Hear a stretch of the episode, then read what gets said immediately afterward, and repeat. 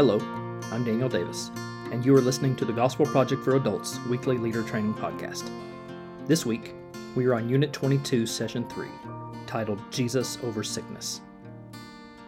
Chapters 8 and 9 in Matthew's Gospel are a collection of stories, true, real-life accounts, showing the healing power of Jesus. In these narratives, leading up to our focal passages today, Jesus touched a leper to cleanse him. He healed the servant of a centurion who understood true authority. He cured Peter's mother-in-law. He cast out demons and sent them into pigs. And he commanded a paralytic to get up and walk. Matthew wanted his readers to clearly see that Jesus heals. Some people followed Jesus to see a spectacle, to see him do miraculous healings. Some followed out of jealousy to see when he might mess up or fail miserably. But what Jesus wanted from his followers, whether they be his close-knit disciples or the people who sought him out in desperation, Jesus wanted their faith. And in keeping with that desire, Jesus healed those who acted with faith in him. In point 1, we see that the Son of David responds to humble faith. In all 3 points, we refer to Jesus as the Son of David, because that is how a couple of people called for Jesus in point 3. We'll talk about that title more in a few minutes. For this point, looking at Matthew 9:18 through 25, you will notice that we skip over a few verses. We pick up those verses 20 through 22 in point 2. This way we can look at 3 distinct healings through the 3 points of this session. In this first one, a Jewish leader came to Jesus seeking his help because the man's daughter had just died. Mark 5 and Luke 8 tells us explicitly that this was a synagogue leader, and his name was Jairus. From reading the Gospels, we would immediately categorize this man as one who might have followed Jesus out of jealousy, to see the new rabbi fail. But a tragedy in his family immediately changed his perspective. Instead of looking for a failure, he came hoping for a miracle. This leader's posture towards Jesus illustrates what biblical humility looks like. When we come to the end of ourselves, and long before then if we are wise, we will come to Jesus and kneel down before him, acknowledging him as our only hope for life out of death. The leader comes desperate and humble, and he comes in faith, saying, "Come, lay your hand on her, and she will live." So Jesus does. He responds to this man's faith, goes to his house, takes the little girl by the hand, and raises her up from the dead. So confident of the miracle he is about to perform, because he is the all-powerful God in flesh, Jesus refers to the girl's state of being dead as if she were asleep. This confuses the mourners gathered there, so much so that they laugh at Jesus. But what he said was true. He went in and woke the girl up. And this saying of sleep in the place of death is used elsewhere in Scripture, in 1 Corinthians 15 and 1 Thessalonians chapters 4 through 5, for example, to refer to the death of Christians awaiting the future resurrection at Jesus' second coming. Because Jesus has been raised from the dead, never to die again, and he has secured eternal life for those who have faith in him, then the death of a believer can truly be viewed as one who has fallen asleep, peacefully awaiting the day when Jesus comes to wake us up again, to be with him forever as whole people, body and soul. In point 2, we see the Son of God respond to bold faith. This narrative takes place in the middle of the previous one, after Jesus had been visited by the Jewish leader, and he gets up to go to the man's house. On the way, a woman touches the end of his robe, and this halts the procession. The woman had an ailment that had caused her to be in a state of bleeding for 12 years. The physical aspect of that would be depressing enough for a person in our day, but in hers, the state of bleeding also meant that she was considered unclean according to the law of Moses. And everything and everyone she touched would become unclean as well. For her, this meant isolation from people and exclusion from access to the religious venues of her faith, including the synagogue in her town and the temple in Jerusalem. As an illustration, the writer recalls the advised quarantine protocols for COVID-19 that separated people from their families in an effort to protect their health. No need to debate about those protocols, but the illustration works for the pain and heartache people felt at the forced separation from human interaction and touch that we so desperately need from our family and friends.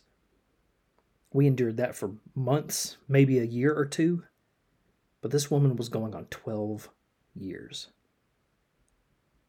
I think it ought to be mentioned in this case The woman's isolation was according to the good law of God. We should be careful not to disparage God's law here in our explanation of the social situation of this woman. The laws for isolation served to protect the people at large from infections and diseases, and they illustrated the absolute holiness of God's presence that ought not to be violated by humans. But as the Apostle Paul points out, the law was also meant to point forward to the one who would fulfill the law on our behalf, through his absolute perfection. Whether this woman understood this fact or not, the law and her 12 years of isolation had led her to this point of desperation and boldness when she reached out to that very one who fulfilled the law. And Jesus' reply, "Your faith has saved you." Faith was required for her healing, and faith is the requirement for salvation as well, our ultimate healing from sin and death. One last note on this point. The woman's issue of bleeding made her unclean, and that ritual uncleanness spread to everyone she touched, except in this case. The perfect Son of God cannot be corrupted. Later, as 2 Corinthians 5:21 says, Jesus would be made to be sin for us so that he could die in our place. But that didn't change his essential holiness. And he died for our sins so that in him, by faith, we might become the righteousness of God. In this exchange with the woman, we see the exchange that we experience through faith in Jesus as our Savior and Lord. Jesus didn't become unclean, but his power healed her and made her clean, restoring her to full fellowship with God and others. By faith in Jesus, this same restoration is true of us when we come humbly and boldly, knowing he is faithful and true to his word to save those who come to him in faith. In point 3, we see the Son of David responding to desperate faith. 2 blind men called out for the Son of David to have mercy on them and heal them. The Son of David is a reference to the promised Messiah, the forever king God promised to send for an eternal throne in the lineage of King David. Without seeing physically, they saw by faith the reality of Jesus' identity as this Messiah, who, according to Luke 4 and Isaiah 61, was sent to preach good news to the poor, release the captives, set free the oppressed, and grant recovery of sight to the blind. Jesus asked them one simple question: "Do you believe that I can do this?" And they responded in faith, so Jesus opened their eyes to see.